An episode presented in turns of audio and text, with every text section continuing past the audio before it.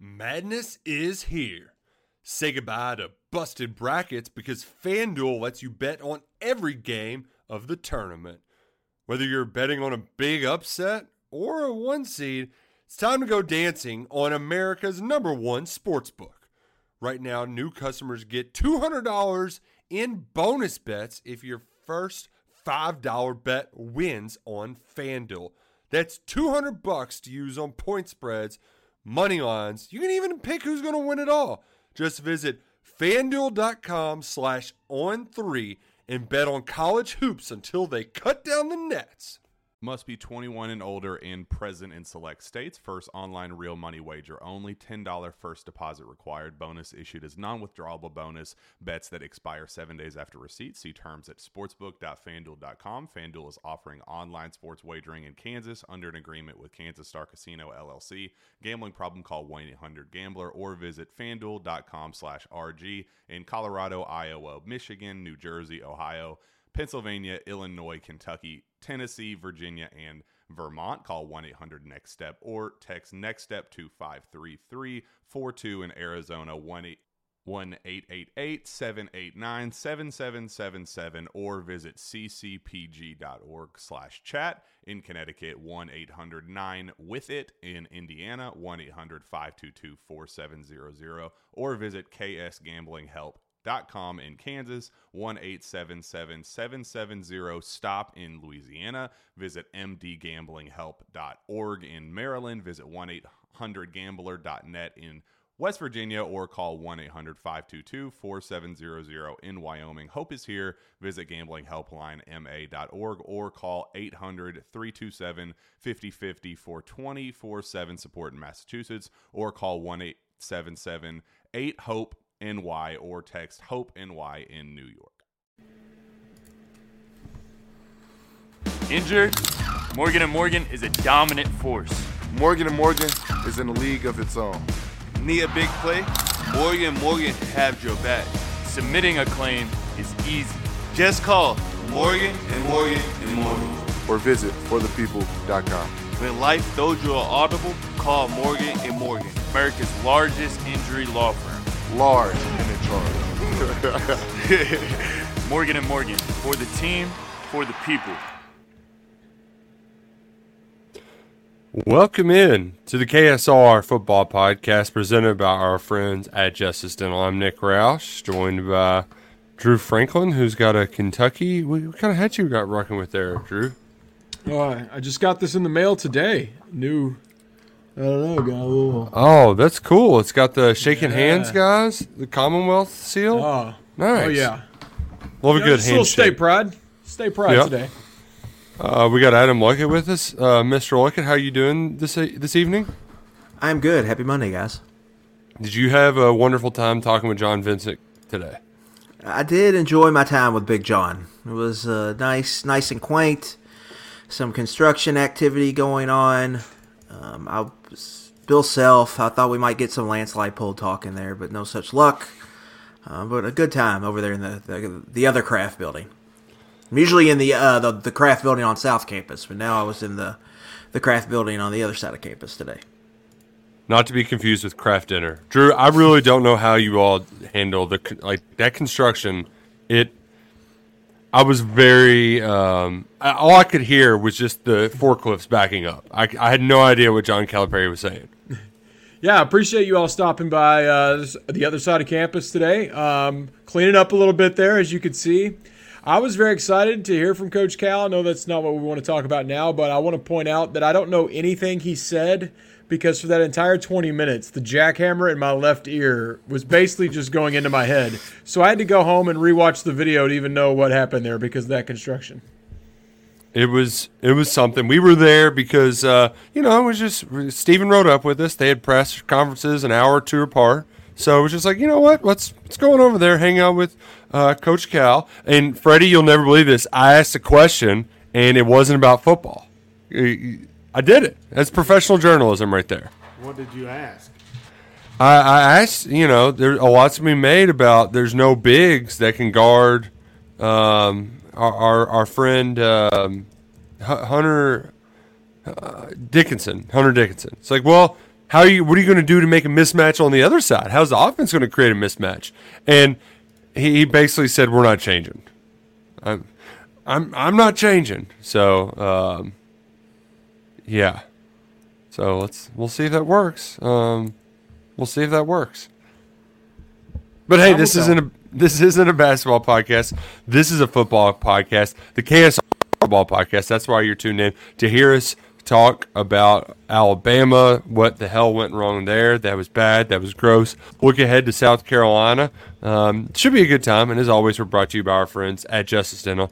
Let's book your appointment today. JusticeDental.com. They got two convenient locations.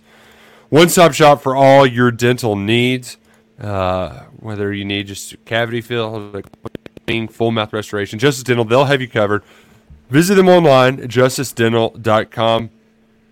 It. Um, I uh, I'm not looking forward to talking about this Kentucky Alabama game because it was it was pretty gross. Um, you know, I, I don't I don't think a lot of us. I think Drew was the only one who actually picked a Kentucky win, and I, I do get that some of that gusto was probably just for the gusto.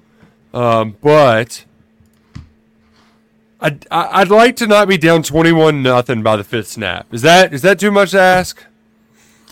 I think that is a rightful complaint and criticism. Um, we all know what comes with playing Alabama and Georgia, especially when they're both on your schedule. Um, I think going through this year, you kind of understand what Auburn and Tennessee folks have gone through every year. That it's just it makes things very tough when you've got these two behemoths to go through. But you also want to see the want to see Kentucky com- more competitive in these moments. They're not not only are they not, not competitive, they're just not giving themselves a chance, like any chance to compete in this game the way they they have started. So to me, that was that was that was the biggest takeaway from Saturday, similar to the Georgia game that they came out and just we're not ready to start a football game and we're not ready to trade punches, and that's disappointing. No, it, it, it certainly is because I, I think the whole goal is Freddie is They really have been doing a good job of punching above their weight for a while, but you you had some some big opportunities this year, and it feels like they're just they're swinging and missing, and then getting clocked with an uppercut. So um, it's it's it's been tough sledding. It's been real tough sledding. Yeah, Saturday. I mean, that's Alabama, and it showed. Um, like Adam said, Kentucky didn't have an answer for that punch, and uh, you know uh, the quarterback. Dang it. Uh, Milroe. yeah, Milroe. It was it was uh, uh, routes against the air. You know, there in the first half, and just not competitive. I mean, any, without a pass rush and, and taking advantage of the Kentucky safeties, I think Saban really did a good job, or whoever calls plays for them did a good job. That that's been a weak point, and they went right at that and hit some overs and uh, seam routes. Uh, you know, it was like like I said, it was over before a lot of people gets uh, gets seated down. That that would be uh, very aggravating. You show up, you finally get through the lines, you get to your seat, and you look up, and it's twenty-one nothing. I mean, it's tough sledding. That's that's a hole that's that's hard to dig out of, and um, I don't. I, I the the problem is, in a lot of this, Drew, is like I would like to make like some simple answers out of all, but there really aren't any easy ones. I think Stoops and Kiffin, who both were on the wrong ends of 50 to 14 losses, were trying to delicately say, "Hey, their players, they got they got a bunch of five star guys. Like some of it is they just got dudes and we don't." Um, but I, I feel like there's more to it than just that. I, I just wish I could come up with an easy answer other than just don't let a dude run down the field wide open. Like that is that is that that difficult? It's yeah, it's one thing to have to have more talented players that are just beating your guys in one on ones and making plays, and they're clearly more skilled. But those first 21 points, uh, as Freddie just noted, there was just no defense to, for Milroe to even face. I mean, he was lobbing it to guys. I, I joked on the uh, on our morning show today that the the teacher that came out for the Eckridge million dollar toss could have completed those passes. Uh, I mean, it was wide open. It's like they, they went out there knowing Milroe could beat them with their legs, and they got so busy spying him and keeping out keep an eye out for him that they forgot that there's receivers on the field too. So that was, uh, yeah, of course, Alabama has more five stars, but I mean, Kentucky's defense uh, wasn't ready to guard anybody. Let's let's get into Kentucky's defense like it because I I get really frustrated with I, I've got one point of contention with some of the frustration here because I get it. The defense is stunk. It's taking a step back this year. A lot of it is kind of what we worried about in the preseason. It's just coming from a different angle. The last time that Kentucky had to replace two starting cornerbacks, they went from having the best pass defense in the SEC to the eighth best. In the scoring defense, it took a dip. I mean, it just did, and they got cooked. That was from 2020 to 2021. The difference was the offense was scoring more points, and they weren't playing as difficult as a schedule, right? And you know that Tennessee game, they got into a shootout and they kept up with them. But by and large, we kind of talked about this at the beginning of the year from a personnel standpoint about our worries about the secondary. It's just it's the safeties that are stinking and not not necessarily the cornerbacks. The point that like actually pisses me off in in like this is we we hear it from people who actually like I, I think know what they're talking about is this notion that Kentucky just doesn't do anything and they sit back and they play soft zone all day. I I I, I know it's hard to do on the game like when you're just watching on TV, but if you're in the stands like you're you're seeing a lot of different things. They're showing you different things when they go to replay on the tape.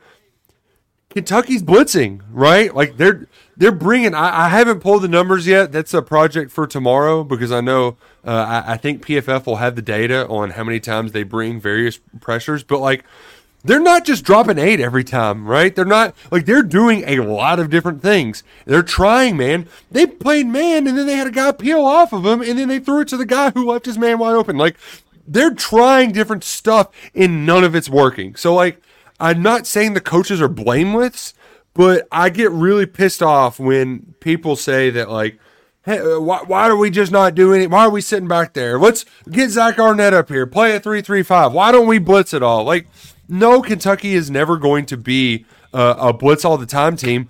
But look at you see anybody out there that's covering anybody? Because I.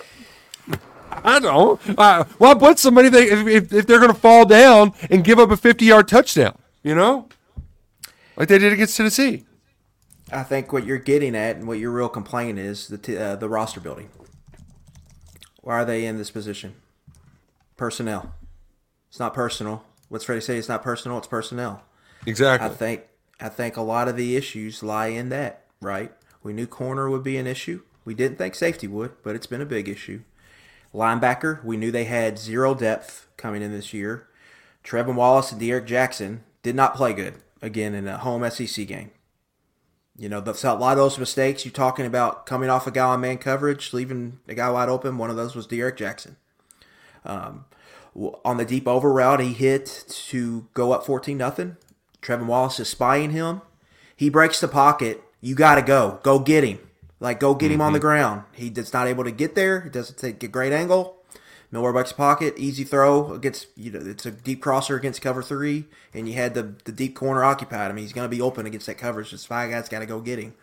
Um, and so I think that those are those are adding up. I think the roster, defensive roster, they've got some holes, and those holes have been exposed um, against the best teams on their schedule. So you have to tip your hat to some of the best teams on their schedule. Um, and I think Kentucky's getting got a little bit. I, teams are starting to figure them out, but I think more so than that, I think personnel is a, an issue right now. Um, there's flaws yeah. in the secondary are getting exposed, and then that they don't have depth at linebacker um, to kind of all right, D'Eryk, come out. We can't. You can't do that. They can't. They can't afford to take him out. Right. Yeah. J.J. Weaver has not played well this year. Yeah. He was supposed well, to be then, one of your better defensive players. So to me, uh, there's a personnel issue, and I think a fair question is development. These players were good last yeah. year. Why aren't they good this year? I think that's a fair thing to wonder and a fair thing to criticize at this point. And I'm sure they're discussing that. Uh, Mark is having strong conversations with some folks over there at the South Campus Craft Center.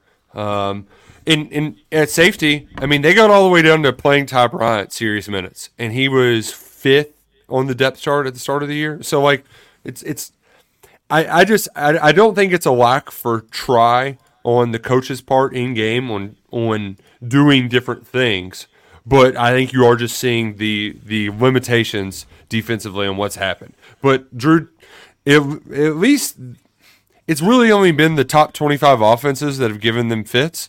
Um, you don't have any more of those. Now, these are kind of fringe. Uh, South Carolina and Louisville are both in their mid 30s.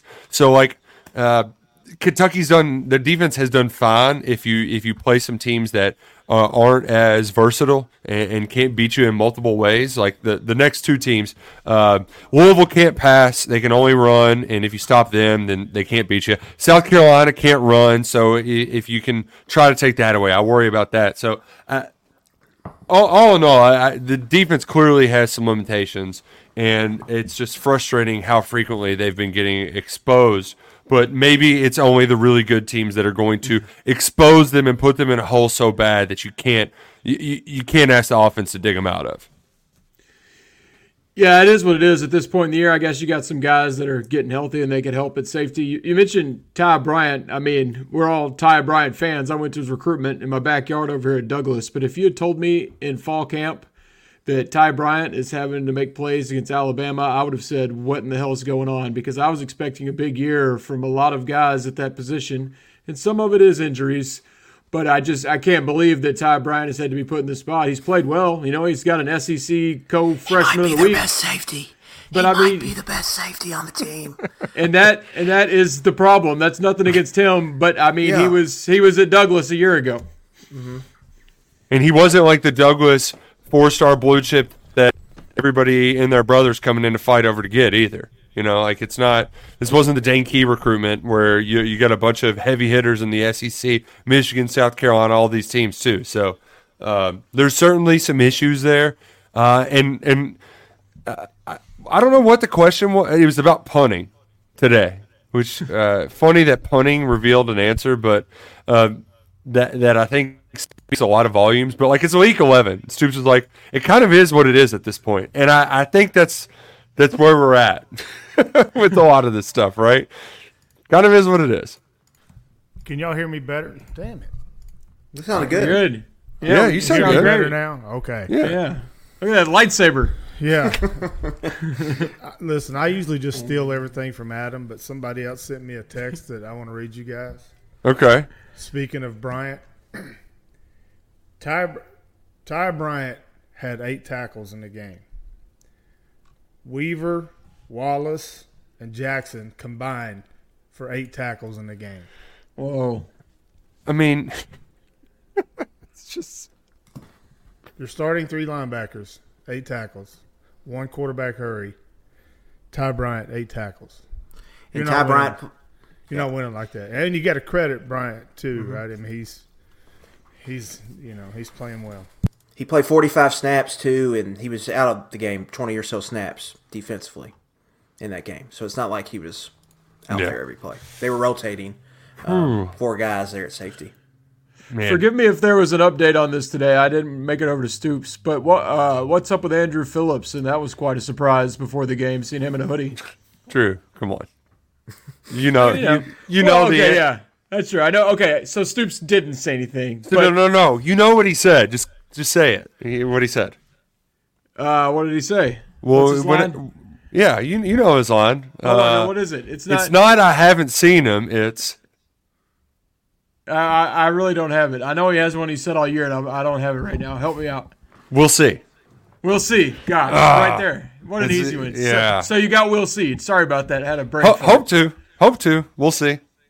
So, um, that, that that didn't help issues. That I mean, he wouldn't have changed the outcome by any means, but not having him out there didn't make it any easier against Alabama. it would it would be significant if they could get him back though. Um, believe it's a soft tissue issue, so you hope that. Uh, I mean, they'll probably have to play a lot of nickel against South Carolina. I would I would assume. Uh, we'll get into it more in eleven personnel. Is are they still playing the edge linebacker at receiver like it? They are. But Yeah. they they use their tight ends a lot, so it's a game I actually think Oh, okay. get away with Alex Afari playing most of the snaps. So kind that of the, could that could be good. You know what else is yeah, good? Sure.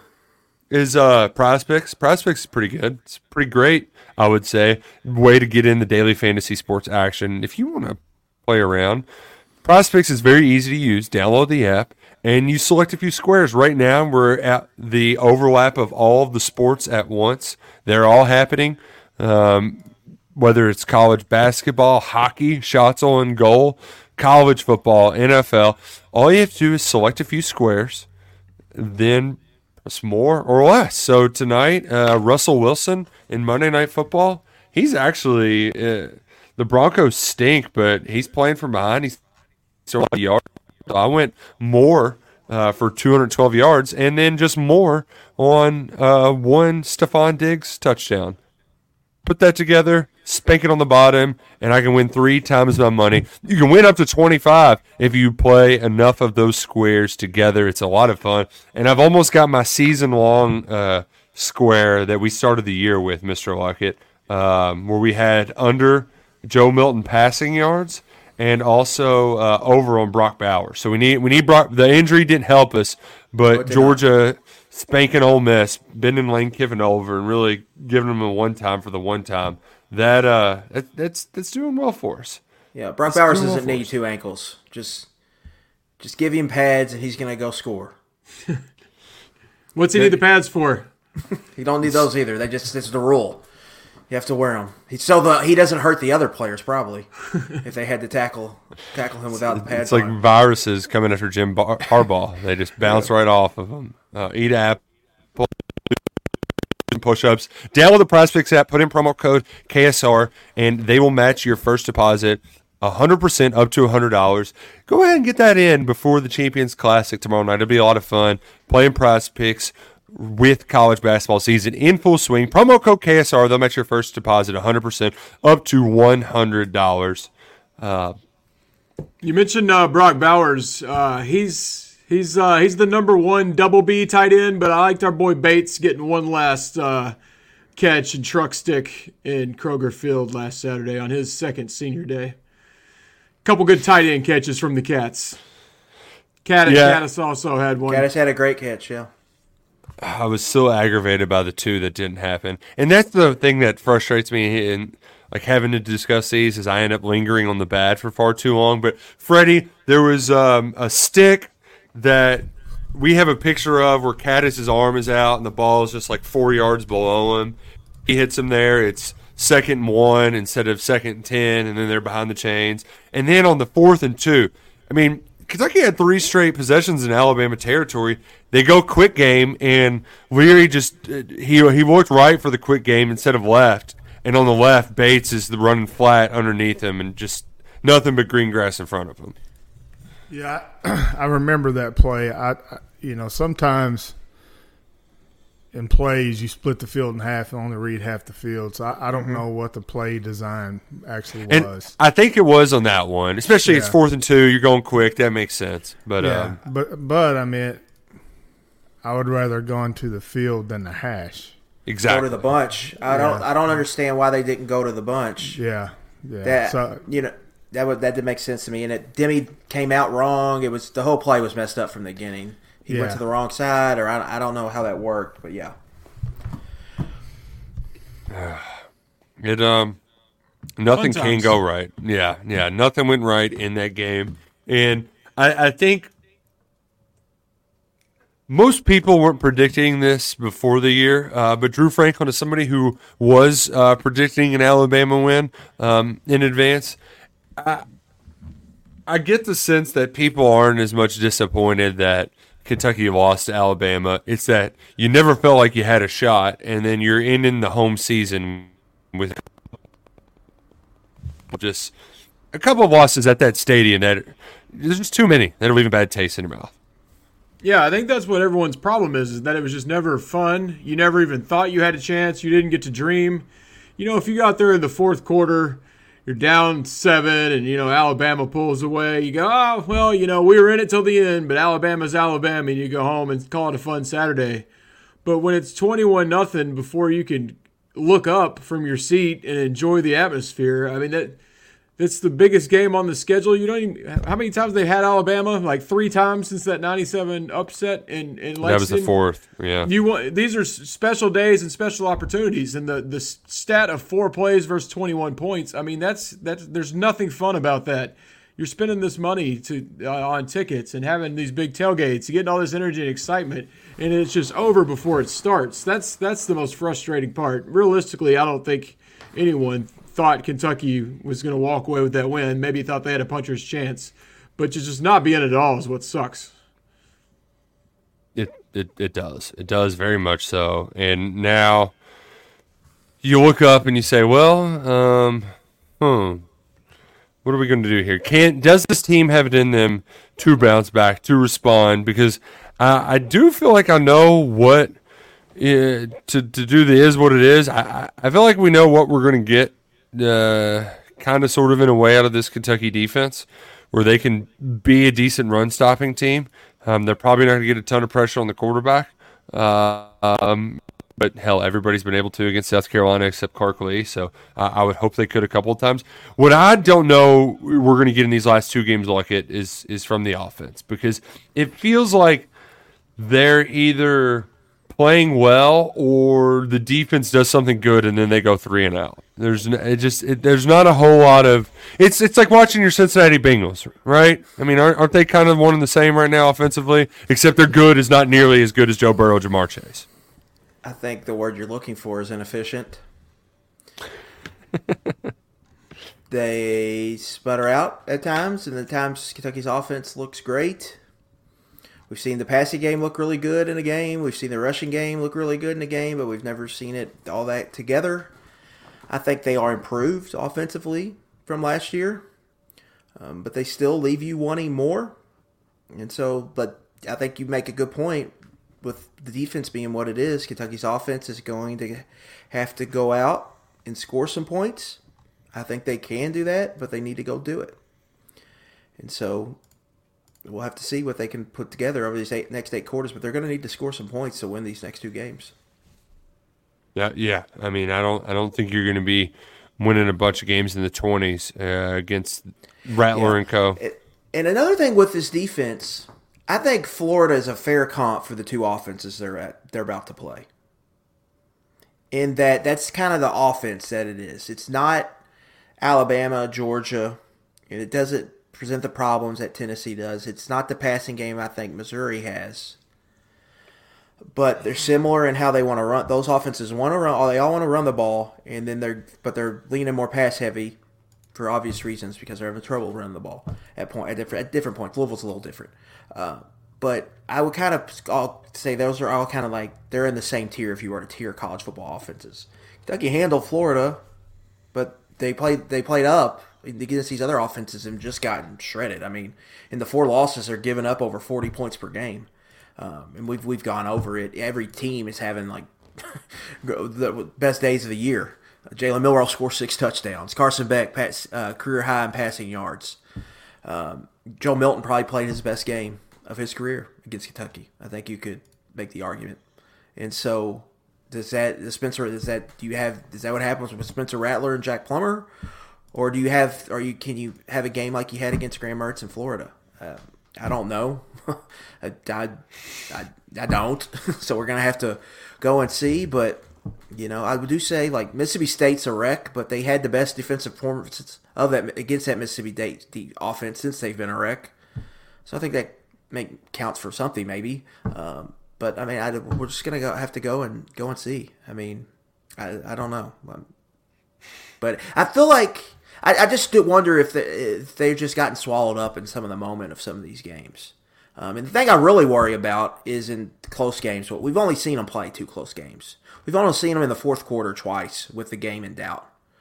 Um, that was Missouri, right? Remember that was a one point game going in the fourth quarter, Yep. and Tennessee was one was decided in the fourth quarter, and they came up short in both those moments. That's really kind. That I think my biggest concern uh, moving into these next two games because I think probably both of them are going to come down to the fourth quarter. Yeah, and they haven't had um, they haven't been battle tested somehow in the second week of November in the fourth quarter. I've been able to write my stories um, well before the game is over with. Um, they go live once it, uh, the, the the clock's hit zero. Um, whereas Louisville, they're they're four and zero in one score games. They they've kind of been uh, flying by the seat of their pants, had the ball bounce their way in a lot of close games. So it it's it's going to mean a lot because not only do you have a rivalry sitting there at the end of the year that they're going to be at least in the top 15. I don't think they'll get knocked that much, even if they do lose to Miami. And then a South Carolina team that, uh, you know, uh, I, I don't know how much you believe Mark Stoops, but I know the Kentucky fans don't really like Shane Beamer and co. Um, in the South Carolina Gamecocks, Mark Stoops says he has no ill will. You know, I don't know where we would get that he doesn't like Shane Beamer.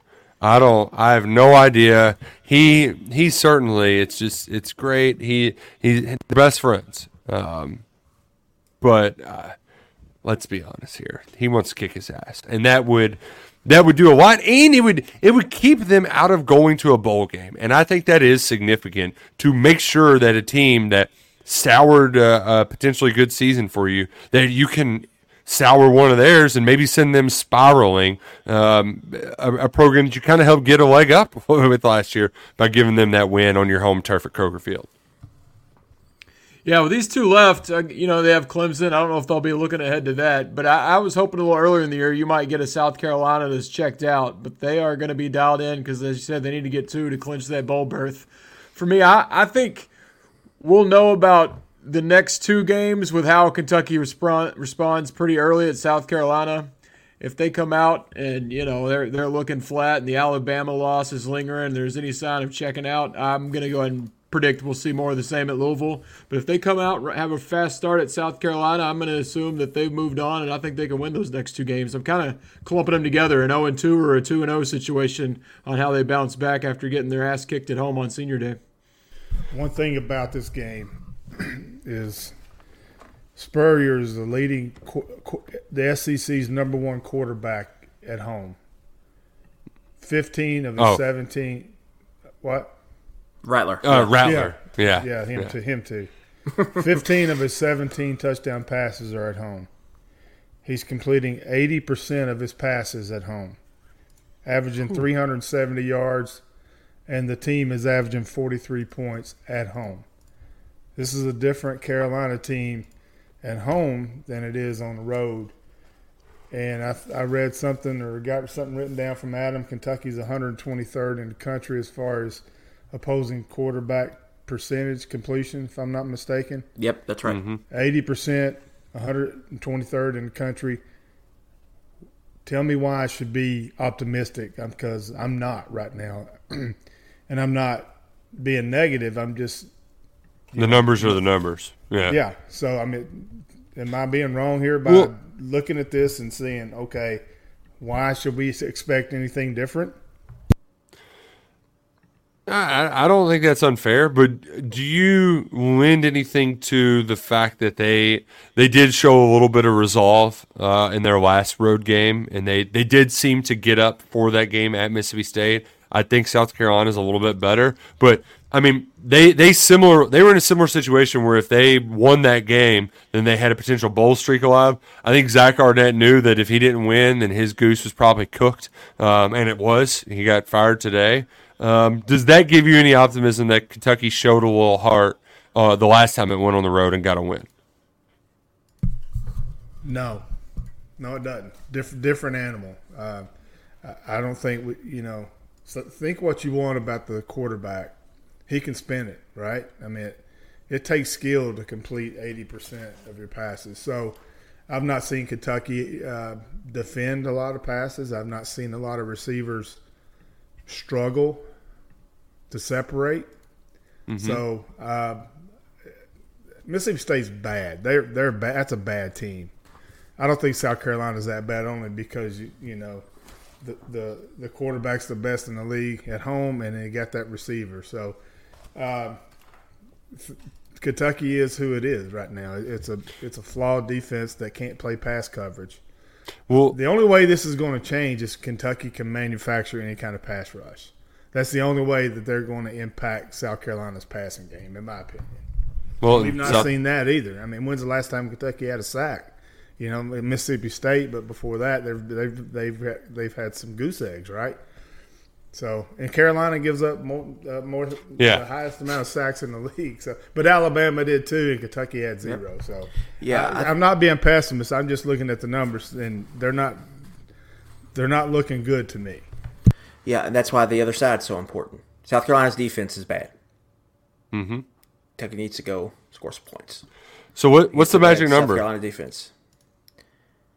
Yeah, you know, I, I, I, don't. I think they, you what probably want to. see- If they get to thirty, I think they probably win this game. Now we'll see. I, I but because the way Kentucky plays, there's not a lot of possession. So if they're scoring and getting a couple stops, then- then thirty is a lot of points in a game. But you know they're going to have to go and do it against against Rattler, who Freddie said he's been hot at home. There's no denying that. Um, South Carolina hasn't played Murderers Row at home, but he's been hot at home.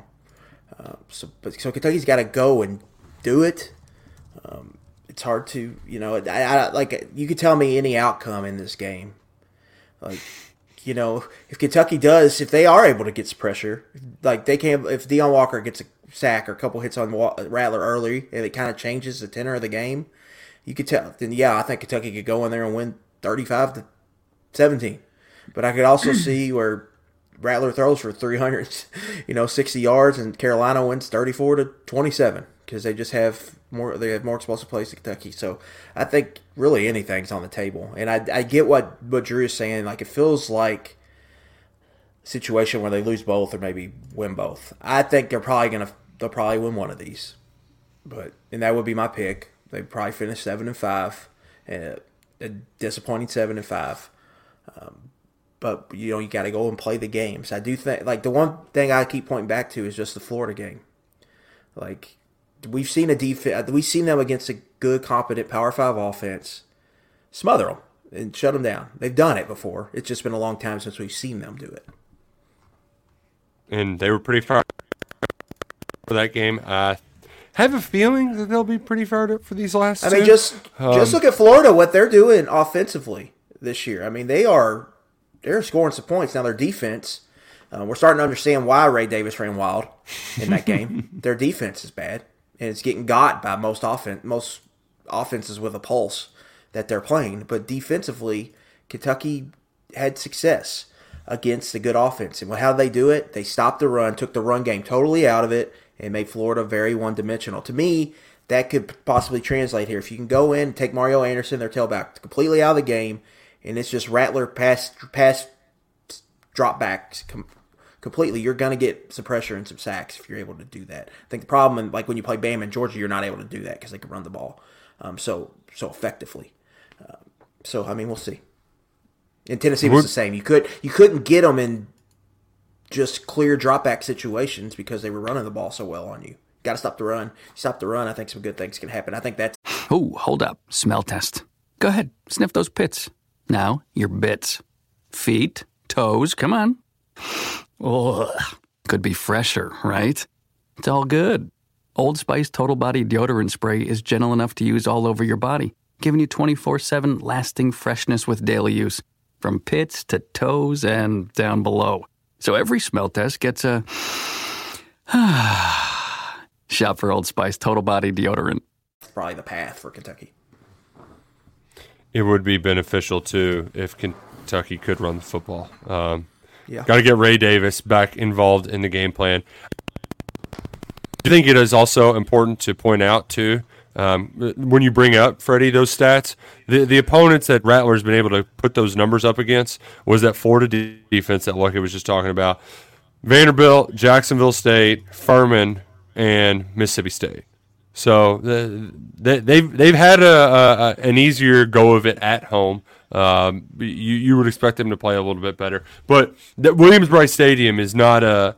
That's a good atmosphere. That place gets rowdy. Uh, it, it, it's going to be lit. They've got the uh, Sandstorm guys going to be there, so you know the people are going to be extra fired up. And if you're anywhere in the vicinity and you want to go ahead and see what Williams Brice Stadium is all about, go on the Gametime app, download it today. Scroll through where you can find. They'll have the best prices for last minute tickets you can find anywhere. Download the app, put in promo code KSR, you'll get twenty dollars off your first purchase. Williams Brice Stadium really is a, a great venue to watch a college football game. Drew, I think it's one of the more underrated venues football. And if you've never been before, all you got to do is just tap twice on the Gametime app. Boom, you can be in the stands to watch the Cats and the Gamecocks, or you know whatever other event you want to get to, whether it's a sporting event or whatever it might be. Uh, Gametime's got you covered. Uh, you were going out a lot there. I feel like you addressed me. Uh, I agree. Game time is awesome, and South Carolina sucks. Uh, you who's going? You're going, Roush? I'll be there. For- like for it'll be there. Yeah, Peak will be Oh, there. the old, the the old the old double crew. oh yeah. Got the trio, the terrific trio going. Do we think there's any enthusiasm left in the Big Blue Nation to get on that Gametime app and make the trip? I hope they do, and the people going should use Gametime. But do we think we are able to get up off the mat as a fan base and go into that godforsaken bird cage of a football stadium they have? Chicken coop. I think folks in the area um, who are nearby will certainly love to uh, smash that button. But it's also one of those like you either plan to make the trip well in advance, or Right. I, I don't. I don't think we're going to get a lot of uh, last minute folks uh, rallying to the crowd. I'd love for them to, but I, I, yeah.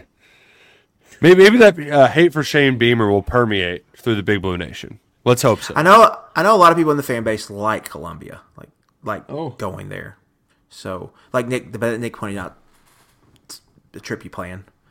Uh, but it is a rare November game in Columbia. I don't know if Kentucky's ever played this late in the year down there, so that is different. I think Columbia is very underrated as an SEC city. When people are mentioned ones they like to visit, I rarely hear it named. But I really, I've only done basketball. I've done basketball several times, but just as a as a college town, I enjoy visiting there. the the thing that's nice about it that's similar to uh, Lexington in this respect is that it's a college town that has more than just the college. I think that's important in college towns. Like that that it's their state's capital, so they have to have things for adults to do. It's not just bars with sticky floors. Like when you go to uh, I, I Baton Rouge has a different downtown area that's like very far away from campus, where they're uh, you know they're they're they're, upper class, upper crust goes. Uh, but like Five Points in the the downtown area here, they aren't too far apart if you want to bounce between them. Uh, but I know they have uh, Tin Roof. They got they got a couple things down there. Uh, Pearls is a great people watching establishment. Look, I don't know if you've ever been to that one. I don't know if I've been to Pearls. I love Check it pearls. this time. Yeah, we're we're gonna have to go to the second floor at Pearls because there's just some some great people watching. It's an oyster bar, so it it, it has um a very much a uh, uh, what's the uh, upstairs uh, sky bar kind of feel to it. If you know, if you're catching my drift. I get the vibe. I get where we're going here. Yeah, I got I got to confess something, boys. Um, my first Valentine's Day with my wife, we were at Pearls because it was a uh, it was a Kentucky basketball road trip. We went on a date to Pearls. I set a record for oyster shooters. I can't remember how many it was, but we were having a good time. And just Saturday night on our one year anniversary, she said we should go back to Pearls sometime. So Columbia and Pearls have a special place in the Franklin household. I look forward to seeing what it's all about. Get some oyster shooters. I highly recommend them. seventy degrees is the high on game day. Seventy three and sunny, so should be getting some good weather if you do plan on traveling down to Columbia. Um, I did want to mention a couple other things because we're we're going to talk a lot more about that on uh, eleven personnel on Wednesday, but. Um, Freddie, if you got paid seventy five million dollars not to work, what would you what would you want to do? not work. I mean, I don't know. You're talking about A and M guy. Yeah, Yeah. Well, I I won't speak for the network friends that we have, but I don't think he's made very many friends at ESPN and the SEC network. So you can strike that out, most likely. So I, I don't know. I mean, I mean, what does he do? I mean, I mean, I don't know. I, I wouldn't coach. I I go somewhere warm and relax. You'd never hear from me again. Nah. I, I'd found a hobby. Um, you know, some people like to fish. That, that, that might be a little bit too much sitting um, and staring, but I, I would have to do something. Um, Seventy-five million dollars. We all know what's gonna happen. He's gonna be in Tuscaloosa. Oh, That's what's gonna happen. This isn't some hidden secret. Like that's he's gonna be down there and doing quality control stuff, whatever So that includes T Town.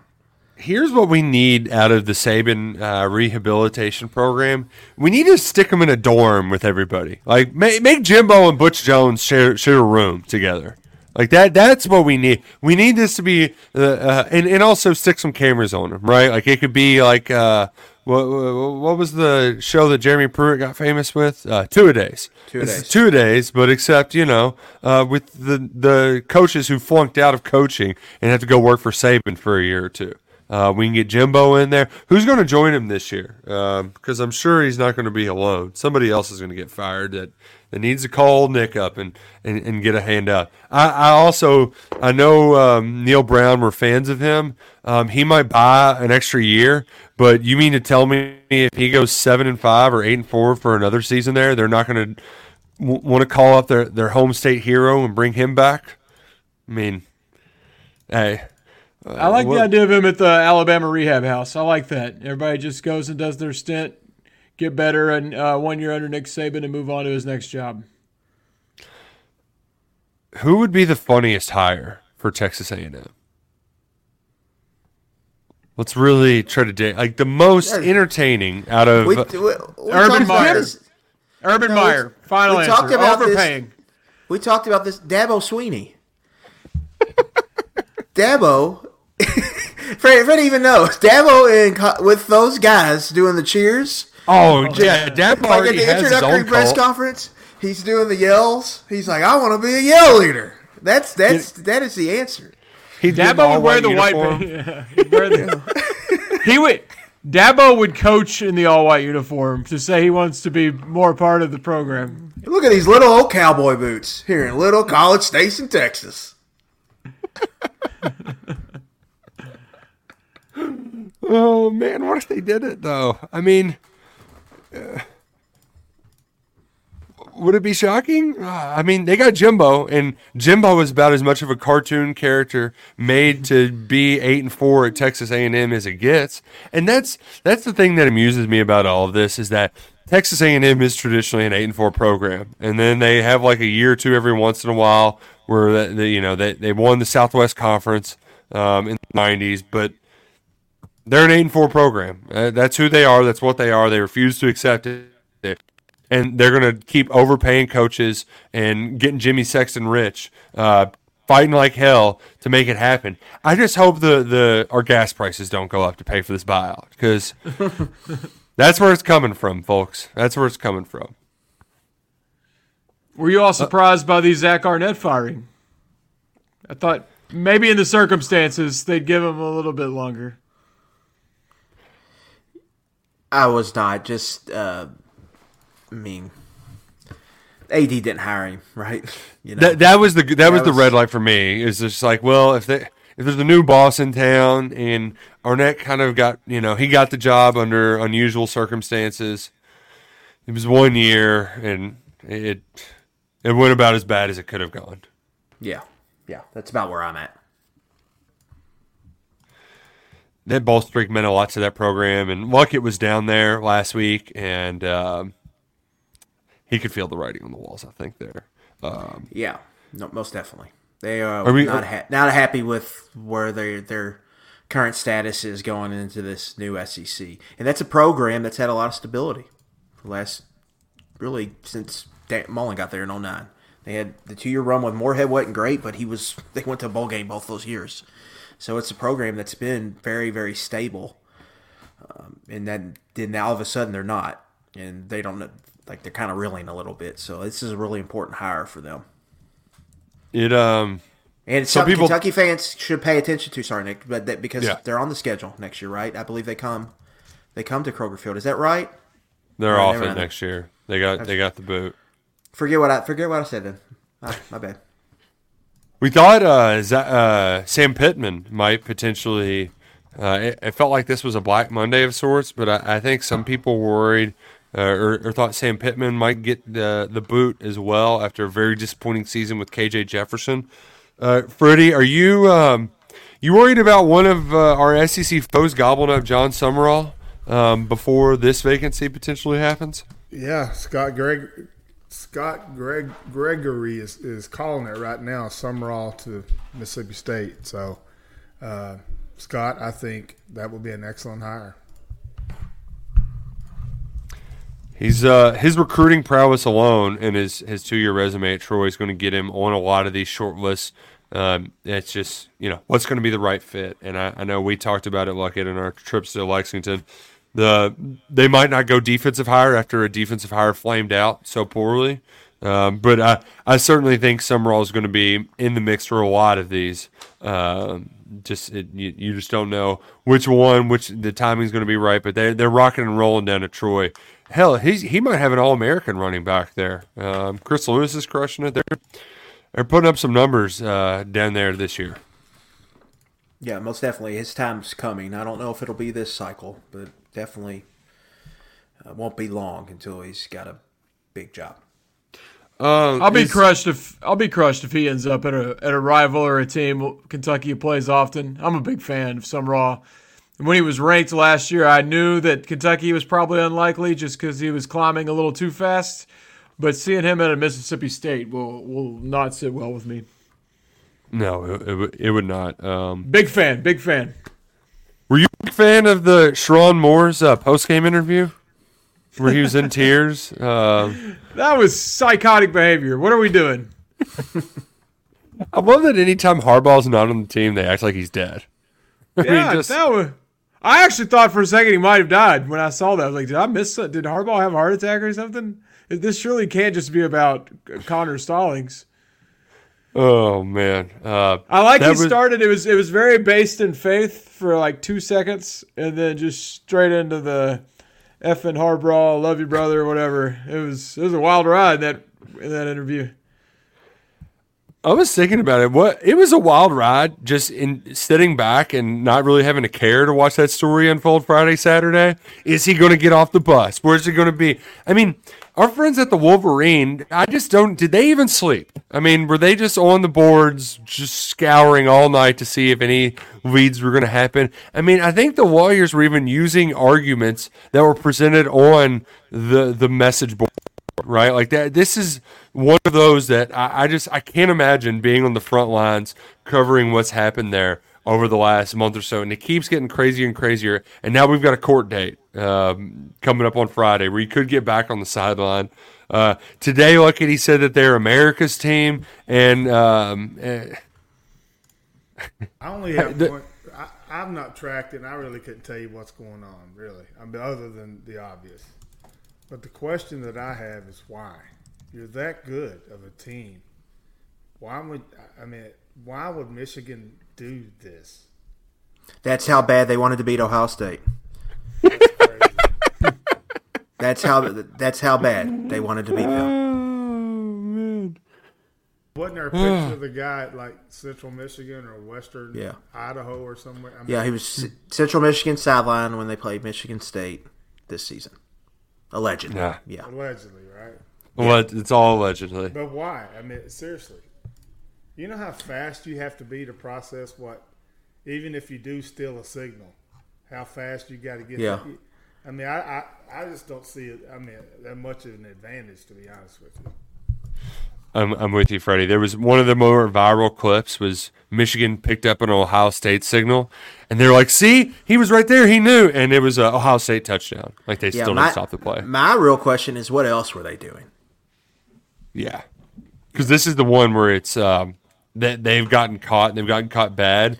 The guy hacking computers and stuff. That's Yeah, like what I- what's what's going on there? I still want to know what that's about. yeah, that's where the real bad stuff's probably that that, that really stinks. Uh, that really stands out. Um, what doesn't stink and what'll make you really stand out for all the right ways is if you go over to Birddogs and you put in promo code KSR with your purchase, and they're going to get you a Hydro Flask style water bottle with your purchase, so you can get that for your white elephant gift, and then you can hook the man up in your life with some outstanding swagger. whether there's some more comfortable uh, work slacks or some efficient shorts that look great, but they, they feel even better because they got the built in liner. Birddogs has the most comfortable gear on the planet. Shop for the holiday season now. Birddogs, promo code KSR, and you're going to get a hydro style flask with your purchase this holiday season. Uh, I wanted to get to a question here because it gets us back to our friend Jimmy Sexton. Does Satterfield survive and would Sumrall go there? Um, I don't have the exact numbers like it. I want to say that Satterfield's buyout's like 21 million this year. It, he Jimmy Sexton hooked his ass up these first two years, where it's I want to say 21 million and then 18 million in the first two years, and then it dips to like eight after year three. Um, but Jimmy Sexton, man, he's just he's really uh, he can do no wrong for his clients right now. Yeah, they got a big win Saturday, um, beating Houston. They'll probably get to like four and eight. So I don't think he'll be fired. I don't think Cincinnati's got that kind of cash laying around. So I think it'll be, but he'll be on the hot seat next year. So that that would be my answer there. Uh, I think an interesting spot for Sumrall, like if you know, like if Mack Brown retired, like you go to North Carolina, I think you could recruit really, really good there. Yeah. Uh, maybe even in NC State if someone hired Doeren away or if he left. Um, but that's just speculation. I mean, we've all seen how difficult it is for first year coaches to win in the ACC. I mean, it's such a gauntlet of a league, you know. Yeah. So many good teams that are in that conference. Yeah, but I think Nick, to your point, I think coaches like Jon Sumrall have got to be maybe a little bit more selective if an ACC or a Big Twelve school calls. I mean, if he's winning big right now, he might want to wait out until he can get into the big leagues, which are the SEC and the Big Ten now. That's where everybody wants to be. That's where that's where the real football is going to be played here moving forward. in You don't want to get stuck in West Virginia, right? I, mean, mean, it, that what that's the Neal Brown, right? What what your cousin did, right? It's just not going to happen. I Yeah. mean, that was I mean that was a special circumstance, but that's just you're not going to see that. People are going to run from the ACC and those conferences, at least in my opinion. I could be wrong to try to get into the big dance, which is going to be the Big Ten and SEC, because eventually they're going to run the playoff. I mean, that's where that's heading. But that's another. We can talk about that on another podcast. The um, the the the one final thing I wanted to uh, bring up before we got out of here, uh, two big weeks ago, um, we still don't know when the Kentucky Louisville game is going to be played. Drew, I, I think I know your answer to this question, but if there's an early line going around, are you? I, I'm just seeing a lot of people in my mentions talking about Louisville's going to kill Kentucky and all this sort of stuff. Are we are we still taking the, the, the plus money on that money line there and getting very wealthy? That that that the the games at old Papa Don't Call Me Papa John's have been very great for our bank accounts. I, I know that I um, got into sports gambling because it was profitable. I believe you have some new appliances because of it. Um, Are we are we scared? Have we been scared off at all by the Cards' recent success um, going into the final two weeks of the season? No, no, not at all. I'm already trying to think of what appliance I want next. Last year was a fridge. Fr- My Governor's Cup fridge is doing great. Uh, this year I plan to do even more. That's the good thing about betting on college football and having the Governor's Cup at the end of the year is no matter how poorly you do all season, just you'll make it back on the Governor's Cup to wrap up the regular season Thanksgiving weekend. So I'm looking forward to whatever number we get, and I assume it'll be plus money at this point in the season. I, I will bring out the uh, same hammer I used last year and the uh, same hammer I used before that, and before that for just another free little bump in income right before Christmas. I heard you need a, a two TV setup at the Franklin household. That's just that's a word on the street. Uh, I do actually. I noticed yesterday. I live bet uh, like it's Bengals. I had my Titans on my TV, so I was like, you know what? I need to go get a second TV so I can now watch this other game I care about. And I noticed it just was it's guy. It's a little big guy. It, it's fine. Nothing wrong. It's a second TV, but it's a little guy. So I think uh, this year's Governor's Cup uh, that we'll probably will upgrade the television to match the other for when I need two games at once. Oh man, it's uh, it's gonna be a fun time. What, what fun- number? What do you? What number do you think we'll get on the line right now? I think if Kentucky loses and Louisville wins, it could get up to six and a half, but it'll probably be closer to three. I would imagine Hmm. maybe like open at four and a half and then get bet down. Um, But yeah, yeah, I, you're gonna be getting some points. So I'm just I'm in a very personal conundrum because every time I bet against Louisville, they just whoop ass. So that that's like it's I feel like I'm putting a personal jinx on them. So like is it is it worth it for me? I might have to I might have to make my sacrifice for my home appliances for the greater good of the Big Blue Nation. So we all get out, uh, second TVs and beer fridges and new recliners, right? Like I, I might be doing that for you, Big Blue Nation, just out of the goodness of my heart. Yeah, I would have it Louisville minus three and a half right now, pending what happens this weekend with both teams. So, I mean, it's going to be a close spread. I don't imagine it getting up higher than five to Louisville, and I could see it getting down to maybe one, but I think it would kind of in between there. Would be my educated guess. Outside of Kentucky getting whooped this Saturday and looking like they've just checked out on the season, I will be partaking in whatever it is. There's just something about Stoops and his teams. They hate Louisville and they get up for the oh. Governor's Cup. They I'll do have it on for fan. They do have it on the oh. books. Oh, It is it's plus four and a half. Interesting. It's four and a half. Over over at FanDuel, Oh. plus one sixty two on the money line. All right, just go ahead and do a little bit of that. And that's how we're going to wrap up the show. Kentucky versus South Carolina, Saturday night, 7.30 on the SEC Network at Williams Brice Stadium. Folks, it's been a pleasure. Go Cats and go Kroger.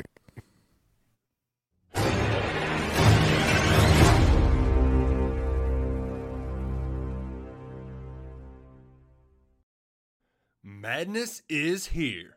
Say goodbye to busted brackets because FanDuel lets you bet on every game of the tournament. Whether you're betting on a big upset or a one seed, it's time to go dancing on America's number one sportsbook. Right now, new customers get $200 in bonus bets if your first $5 bet wins on FanDuel. That's 200 bucks to use on point spreads, money lines. You can even pick who's going to win it all. Just visit fanduel.com slash on three and bet on college hoops until they cut down the nets. Must be 21 and older and present in select states. First online real money wager only. $10 first deposit required. Bonus issued as non withdrawable bonus. Bets that expire seven days after receipt. See terms at sportsbook.fanduel.com. FanDuel is offering online sports wagering in Kansas under an agreement with Kansas Star Casino LLC. Gambling problem? Call 1 800 Gambler or visit fanduel.com slash RG in Colorado, Iowa, Michigan, New Jersey, Ohio. Pennsylvania, Illinois, Kentucky, Tennessee, Virginia, and Vermont. Call 1 800 Next Step or text Next Step to 53342 in Arizona 1 888 789 7777 or visit ccpg.org slash chat in Connecticut 1 800 9 with it in Indiana 1 800 522 4700 or visit ksgamblinghelp dot com in Kansas, 1 770 stop in Louisiana. Visit mdgamblinghelp.org in Maryland. Visit 1 800 gambler.net in West Virginia or call 1 800 522 4700 in Wyoming. Hope is here. Visit gamblinghelplinema.org or call 800 327 5050 for 24 7 support in Massachusetts or call 1 877 8 HOPE NY or text Hope NY in New York.